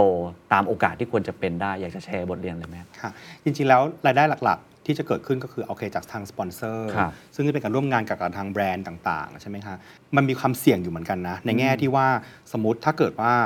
หิวเงินมากๆเนี่ยนะคะแล้วก็รับแต่เงินเข้ามานะรับรับรับแล้วก็ทำทำทำขายลูกค้าขายขายขายเยอะๆนะสุดท้ายแล้วอะสิ่งที่น่ากลัวมากคือเราจะสูญเสียออเดียนของเราไปเพราะฉะนั้นเนี่ยความยากของการทำคอนเทนต์ในแบบที่อ่าเงินก็ต้องได้ คุณภาพของเราก็ยัง ในเชิงคอนเทนต์ก็ต้องไปต่อได้เนี่ยครับมันคือการหาตรงกลาง แล้วก็พยายามจะอธิบายให้กับทางทีม marketing ที่ติดต่อมานะฮะว่าอ๋อเรามีวิธีของเราเป็นแบบนี้นะ วิธีของแต่ละที่ไม่เหมือนกัน อันนี้เป็นเป็นความความความยากอะค่ะคือต้องรักษาสมดุลระหว่างตัวคอนเทนต์ที่เราทำออกไปกับคุณใช่ไหมภาพรับกับรายได้ใช่ใช่ไหไหมมมันก็ต้องออกมาคือจะมาบางงานเนี่ยพูดเลยว่าเม็ดเงินดีมูลค่าสูงมากเลย แต่เขาต้องการให้เราทำแบบเขาอ๋อ เท่านั้น เราก็ประเมินแล้วว่า อืมเงินก็อยากได้นะคะ แต่ว่าถ้าทำอันเนี้ยเราจะสูญเสีย loyalty ของ audience ไปเยอะมากอืมเราจะสูญเสียเรื่องของคนดูที่เขาติดตาม มันจะเหมือนเราไปหักหลังเขาอะเออคำนี้นึกออกดีะไหมนึกออกไหมก็อ้าวเราเติบโตมาด้วยกันในแบบนี้ เพราะฉะนั้นเนี่ยถ้าจะต้องหารายได้อืมก็ต้องสื่อสารให้ชัดเจนครับว่า อันนี้เป็นการโฆษณา อันนี้เรามีการสนับสนุนเกิดขึ้น บอกเขาตรงๆ บอกตรงๆไม่ค่จะได้ไม่ไม่ถือว่าเราไปหักหลังเขา คือหลาย ๆ ครั้งที่ทางแบรนด์ติดต่อมาแล้วบอกว่า ขอ tie-in เนียนๆนะ อย่างเงี้ยเราก็จะบอกว่าอืมคุยกันก่อน tie-in เนียนๆอาจจะ work ในที่อื่น แต่อาจจะไม่ work ที่นี่อืมเพราะที่นี่เราคุยกันด้วยภาษาที่จริงใจ เพราะครับฉะนั้นเราจะบอกไปเลยว่า อันนี้เป็นผู้สนับสนุนนะคะอืมเป็นโฆษณานะคะอืมผลตอบรับก็คือ มันก็ดีอะค่ะ แล้วมันก็ win กันทั้งทั้งคู่ทุกฝ่ายเลครับ ยนึกออกไหม ถ้าจะบอกกับเอ่อคนที่ทำคอนเทนต์แล้วกำลังหารายได้ ลักษณะแบบนี้คือสปอนเซอร์ชิพเข้ามาเนี่ยอืม มีเทคนิคไหมในการคุยกับลูกค้า แล้วก็ทำให้มันได้ทั้งสองฝ่าย ทั้งในแง่คนดูก็ได้ของที่ดีใช่ไหมแล้วลูกค้าก็ได้ได้เป้าหมายตามที่เขาอยากจะได้ awareness หรืออาจจะขายของเนี่ยเราเรามีวิธีการทำให้มันไปด้วยกันได้ยังไง น้องทุกคนใส่หัวมาเลยว่าไม่มี ไม่ ถ้ามีก็บอกผมด้วย ไม่แล้วหันไปถามทางทีมเดอะเซนอะมีเหรอคะ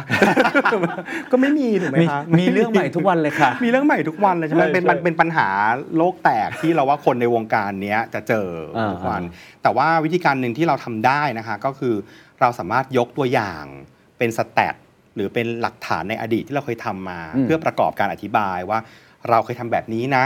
แล้วมันออกมาเป็นแบบนี้อืมเพราะฉะนั้นคุณจะเลือกแบบไหนอืมนึกออกไหมคะคือบางทีการเล่าเรื่องเฉยๆเนี่ยทางทีม marketing เขาจะมี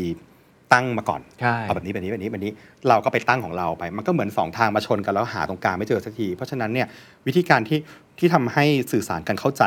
เวลาจะคุยงานกันเนี่ยถ้าเรามั่นใจว่ามีประเด็นเรื่องอะไรอะเอา stat ขึ้นเลยอืมเอาภาพให้ดูเลยอ่า engagement โชว์ให้ดูแล้วมันเป็นอย่างนี้อย่างนี้อย่างนี้ แล้วเราไม่ต้องการให้ออกมาเป็นแบบนี้ เราเลยเสนอวิธีนี้โอ้นึกออกไหมครับเพราะว่านึกออกครับเราอยากร่วมงานกันอืมอ่ากับทางแบรนด์ แต่ว่าในขณะเดียวกันหน้าที่ของเราก็คือต้องทำยังไงให้ value ที่เราเคยมอบให้คนดูเนี่ยคอนเทนต์ตรงเนี้ยมันเขายังต้องได้เท่าเดิมครับ ไม่น้อยกว่าเดิมนะ ต้องเท่าเดิมหรือมากกว่าเดิมด้วยซ้ครับำเพราะฉะนั้นพอคุยกันเสร็จปุ๊บอะโอกาสที่จะตกตกลงกันชัดเจนเนี่ย มีสูงอืมมีสูง แต่บางครั้งคุยกันแบบทางทีมหนึ่งก็มาแบบฉันตั้งมาแล้วแบบนี้ของเราก็ไปสู้กันไม่ฉันจะทำแบบนี้มันก็อืมมันก็หาตรงกลางเจอไม่ได้โอ้เดี๋ยวเอาไปใช้บ้างดีกว่า ในแง่ของธุรกิจ เพราะว่าผมรายการ Secret Sauce เนาะอืมเรามีตั้งเป้ากันไหมมีแผนธุรกิจไหมว่า แต่ละปีอยากจะได้ประมาณเท่าไหร่อาจจะไม่ต้องบอกตัวเลขนะแต่ว่าอืมในเชิงวิธีคิดของแบบคนที่เป็นนักธุรกิจอะในช่วงเร็วๆนี้นะฮะที่ต้องทำให้ได้อะก็คือเรื่องของแบรนด์ก่อน ตอนนี้มันเป็นปัญหาแล้วตอนนี้ประมาณแบรนด์ก็ดีมากแล้วฮะ คืออย่างนี้ค่ะคำว่าฟาโรสเนี่ยมันมันยังถูกมองเป็นบุคคลอ๋ออ่าใช่พอนึกถึงฟาโรสก็ใช่นี่เลยถูกต้อง เพราะฉะนั้นเนี่ยในแง่ของแบรนด์เรากำลังแก้ปัญหาตรงนี้อยู่ว่าทำยังไง อืมให้สื่อสารออกมาว่าฟาโรสเป็นแบรนด์ แล้วก็ไม่ได้หมายถึงคนอืม ถูกไหมคะ แล้วมันเป็น community เป็นพื้นที่ ซึ่งตรงนี้มันก็เป็นโจทย์ของเรา เพราะฉะนั้นในอนาคตเนี่ยถ้าในเชิงธุรกิจเราจัดการเรื่องนี้ให้เสร็จก่อนอืม ว่าว่าจะทำยังไงตอนนี้มันก็มีหลาย ๆ อย่างที่เริ่มเริ่มปล่อยออกมาแล้วให้รู้สึกว่าเป็นการสื่อสารให้เห็นว่าฟาโรสไม่ใช่หมายถึงตัวบุคคลอีกต่อไปแล้วอ่าแต่หมายถึงเป็นพื้นที่เป็น community อย่างเช่น ตัวล่าสุดที่ปล่อยออกไปคือเว็บไซต์ครับอ่าพอพอเป็นเว็บไซต์เว็บล่มเลยวันแรกตำนานไหมล่ะตำนานจริงอืมตำแหน่งอยู่ไม่นานตำนานอยู่ตลอดไป อันนี้คือซื้อเซิร์ฟเวอร์อะไรเซิเงี้ยเซิร์ฟเวอร์เปล่าเผื่อไว้แล้วนะ โอ้โหตเขากชใจอบช่องเขาแบบตกใจ อยากอ่านมากเป้าหมายของการทำเว็บเพื่ออันนี้ด้วยหรือว่าจริง ๆ มียังเป้าหมายอื่นส่วนหนึ่งก็คือเพราะอันนี้ด้วย เพราะว่าการทำเว็บไซต์มันทำให้เราเข้าใจมากขึ้นว่าอ๋ออันนี้คือพื้นที่แบบคอมมูนิตี้ครับขึ้นมาถูกไหมครับเพราะฉะนั้นความพยายามของเราในฐานะแบรนด์คือต้องพยายามทำให้ตรงนี้ชัดเจนขึ้นก่อนอ่าณณวันนี้คิดว่านี่คือโจทย์ตอนนี้าอยู่ระหว่างการเดินทางยังทำไม่สำเร็จ อย่างเช่น ที่ผ่านมาเรามีฟีดแบ็ที่เราชอบมากเลยว่ามีแก้วในช่องพอดแคสต์อ่าเนี่คยรับเป็นแก้วเขียนว่าฟาโรสแล้วก็มีคนเขาเขาก็ฟีดแบ็มาว่าทำไมถึงทำชื่อตัวเอง ทำไมถึงทำแก้วชื่อตัวเองทำไมถึงไม่ทำแก้วชื่อรายการอืมแล้วก็มีคนไปเถียงกันในนั้นเองว่าไม่ใช่ค่ะมันเป็นชื่อช่องค่ะไม่ได้หมายถึงชื่อเขา ไปนั่งดูคนเขาเถียงกันแล้วก็ผมว่าก็น่ารักดีอะก็รู้สึกว่า แปลว่าอะไร แปลว่ามีคนที่เข้าใจและมีคนที่ไม่เข้าใจ แต่สิ่งสำคัญกว่าก็คือเขาคุยกันเองอืมอ่าแต่แล้วส่วนที่เรารับมาก็คือว่าอ่าแสดงว่าชื่อฟาโรสยังถูก perceive อะถูกรับรู้ถูกมองว่าเป็นคนอืม เพราะฉะนั้นทำยังไงให้มันกลายเป็นชื่อขององค์กร ไม่ให้มองว่าฟาโรห์แล้วก็เป็นแค่บุคคลอืมอย่างเดียว นี่ก็ใช่อยู่ในเส้นทาง ใช่ ส่วนนั้นโอกาสทางธุรกิจอื่น ๆ ก็แน่นอนเมื่อเราพัฒนาตรงนี้ได้เสร็จแล้วปุ๊บเนี่ยเดี๋ยวเรามีอีกเยอะมากหลายโปรเจกต์ที่ที่จะทำในอนาคต ซึ่งเราพยายามจะสปินออฟจากสิ่งที่เราเคยทำมา คือมันเกิดจากการไปนั่งทบทวนดูว่า 3 ปี 4 ปีที่ผ่านมาที่เริ่มจริงจังกับมันเนี่ยทำอะไรไปแล้วบ้างอ๋ออ่าแล้วพบว่าจริง ๆ แล้วในแง่ของคอนเทนต์หรือเนื้อหาเนี่ยมันเยอะมากเลย แล้วเรามี ตัวละคร character ต่างๆ ที่น่าสนใจอยู่ในช่องเราเป็นเพื่อนพี่น้องเราที่ที่คนติดตาม เพราะฉะนั้นสิ่งเหล่านี้พัฒนาต่อได้ครับในอนาคตแล้วเราก็คุยกันแล้วว่าอะอยากจะทำอะไรบ้างในอนาคต เดี๋ยวมันจะมีโปรเจกต์ใหม่ๆโผล่ออกมาในอนาคตโอ้โหน่าสนใจมากว่าหลังจากนี้จะเป็นครอบครัวฟาโรสหวังว่าจะฮะทำได้นะคะแต่จากอย่างหนึ่งก็คือค่อยเป็นค่อยไป ไม่ไม่อ่าไม่ได้รีบว่าจะต้องปุ้งปุ้งปุ้งปุ้งให้เสร็จ ถ้าอย่างนั้นเอาอาจจะแอบเล่านิดหนึ่งได้ไหมอืมสิ่งที่คนจะได้เห็น อาจจะสองปีหลังจากนี้ก็ได้ แอบแอบแบบว่าแพมๆมานิดนึงว่านี่นะคะคือสิ่งที่คุณแดงกำลังจะทำต่อไป ติดตามกันได้ ไม่ไม่ใช่จะไม่บอกฮะนะยังไม่มี แต่ว่าเอันนี้แล้วกันผมว่าไม่ต้องไม่ต้องพูดถึงก็จะทำอะไรยังไงอืมเอาแค่ว่าทิศทางว่าหลังจากนี้แบรนด์ฟาโรจะเป็นแบรนด์จริง ๆ แล้ว ไม่ใช่ตัวบุคคลถูกไหมซึ่งอันนี้ไม่ใช่การลดบทบาทของฟาแต่ว่าเป็นการเพิ่มบทบาท ของคนอื่นๆ หรือสร้างแบรนด์ต่างๆ อันนี้คืออันหนึ่งที่ผมจับได้ว่า direction จะเป็นอย่างนี้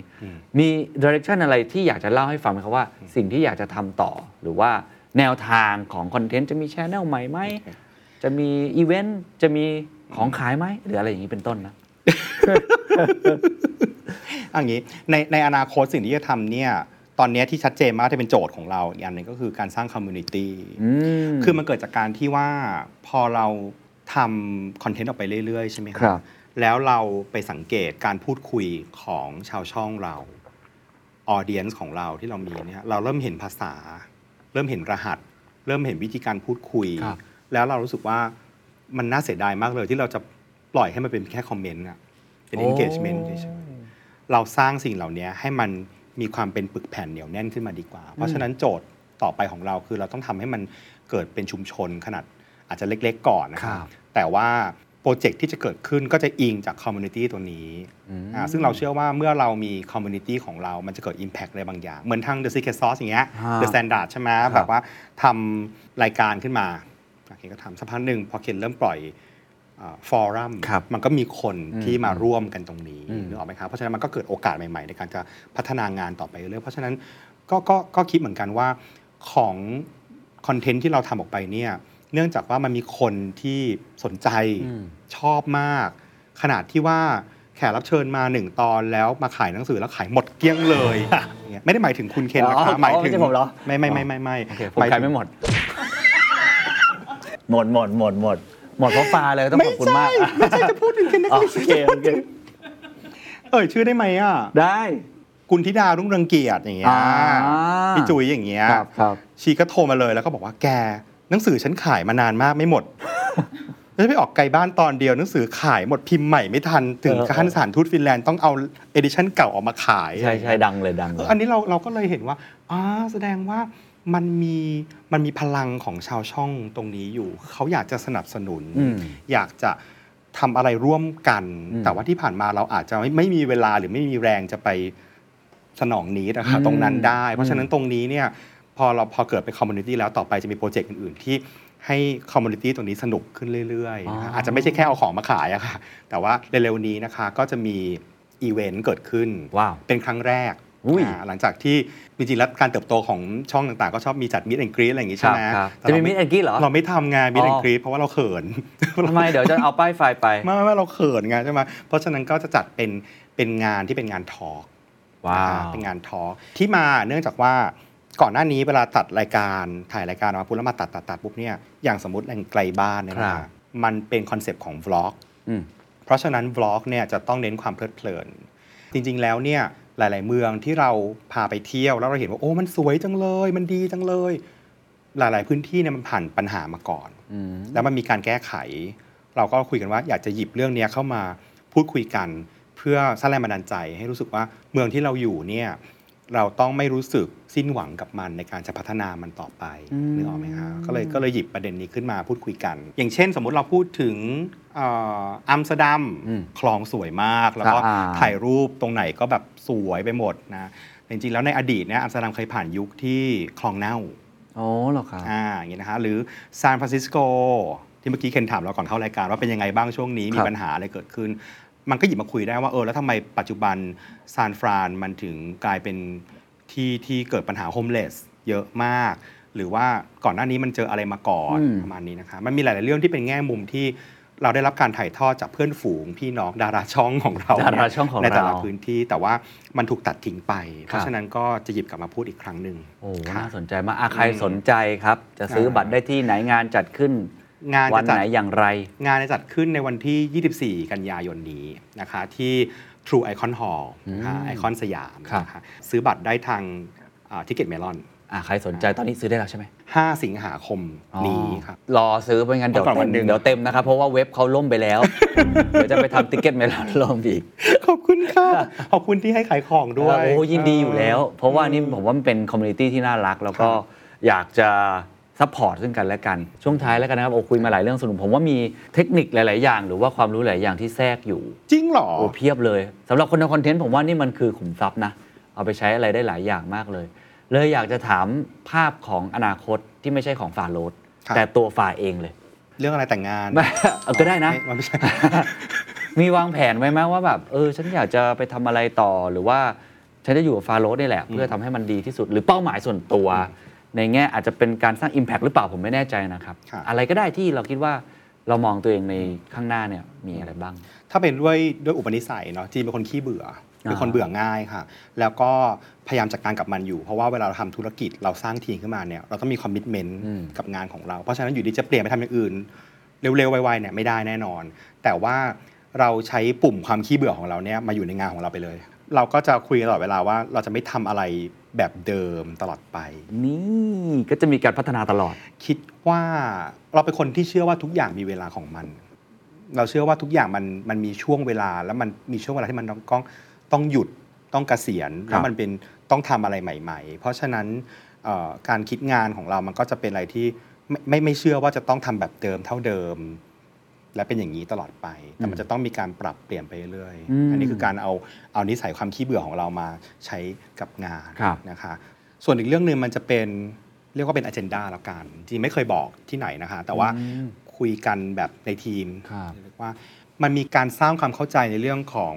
เพศอืมในสังคมในประเทศไทย ทุกวันเนี้ยเรื่องของความหลากหลายความหลากหลายทางเพศนะคะ มันก็มันเดินทางมาดีขึ้นเรื่อย ๆ แล้วเนาะครับ เคนเมื่อก่อน 10 ปีที่แล้ว เราไม่สามารถจะแบบแต่งชุดแบบแต่งผู้ชายแล้วพูดขาออกทีวีได้ครับนึกออกปะมันเป็นอะไรนึกออกที่แบบ คนจะไม่เข้าใจอะไม่เก็ตอะไรเงี้ยเราว่าทุกอย่างมันมันเดินทางมาดีขึ้นเรื่อย ๆ แล้วอะเอ่อสิ่งที่เราอยากทำก็คือ เรารู้สึกว่าตัวละครจำนวนมากเลยที่อยู่ในช่องฟาโรสจริง ๆ แล้วก็เป็น LGBTQ ครับแล้วก็เอ่อมันมีการเล่าเรื่องไปในอ้อมๆอะค่ะเอ่ออ้อมๆว่า ไม่ต้องการจะให้ออกมาเรียกร้องว่า โอ้โหฉันเนี่ยนะมันเป็นพวกที่แบบมันทำอาชีพแบบนี้พูดคุยแบบนี้อะไรเงี้ยแต่เราอยากให้เห็นว่านี่คือความปกติอะในสังคม เราควรจะเป็นคนปกติได้อะค่ะอืมเออแล้วมันมันเป็น a เจนดาที่เราเราอับไปกลับไปแอบมองรู้สึกว่าอืมมันมีคนหลาย ๆ คนที่หลงเข้ามาในช่องเรา แล้วเขาบอกเลยว่าเขาไม่ชอบกระเทยเขาเกลียดมาก แล้วช่องเนี้ยทำให้เปลี่ยน มุมมองเขาไปเลย เราอ่านแล้วเราน้ำตาไหล แล้วมันมีคอมเมนต์อย่างนี้เยอะมากเลย เพราะว่าเขารู้สึกว่าทุกคนคือคนปกติอืมเราจะมาพูดกันว่า ไม่ต้องพูดกันเรื่องเพศ อายุเก่งไม่เก่งไม่เกี่ยวเลยนะฮะครับแต่ว่าเราอยากให้ ให้สิ่งเหล่านี้ที่นำเสนอออกไปเนี่ยมันกลายเป็นความปกติในสังคม มันเป็นสิ่งที่ค่อยๆซึมซับเข้าไปแล้วเราเราเรารับรู้และเข้าใจกันได้ คุณก็มนุษย์ฉันก็มนุษย์เราก็อยู่ด้วยกันได้ เราแค่ไม่เหมือนกันแค่นั้นเองอืมอ่าเพราะฉะนั้นมันก็เป็นอ g e n d a ลึกๆของของฟาโรสว่าทำยังไงให้คนทุกคนอยู่ร่วมกันได้ครัอะบนะฮะแล้วก็ไม่ไม่ไม่มาแบ่งแยกว่าโอ้จะเป็น เป็นกระเทยก็ช่องกระเทยดูกระเทยกันเองแล้วกันอะไรเงี้ยไม่ไม่ใช่นะวันนี้เรากล้าพูดได้เลยว่า นี่เป็นช่องกระเทยที่ไทยแท้ดูที่ผู้หญิงดูที่ LGBT ดูคือมันเปิดพื้นที่ให้กับทุกคน เพราะฉะนั้นก็คิดว่าเป็นเรื่องที่จะค่อยๆ ขับเคลื่อนไปเรื่อยๆ แล้วกันค่ะ สวยอะปมมือสิครับรออะไร สวยมาก อันเมื่อกี้คือสวยของจริง จริงเหรอ สวยมากริงเหรอใจสวย And that's the secret sauce. ถ้าคุณชื่นชอบ The Secret Sauce episode นี้นะครับ ก็ฝากแชร์ให้กับเพื่อนๆ คุณต่อด้วยนะครับ และคุณยังสามารถติดตาม The Secret Sauce ได้ใน Spotify, SoundCloud, Apple Podcast, Podbean, YouTube และ Podcast Player ที่คุณใช้อยู่นะครับ และอย่าลืมติดตาม Facebook Fanpage The Secret Sauce เข้ามาติชมเข้ามาพูดคุยกับผมได้เลยนะครับ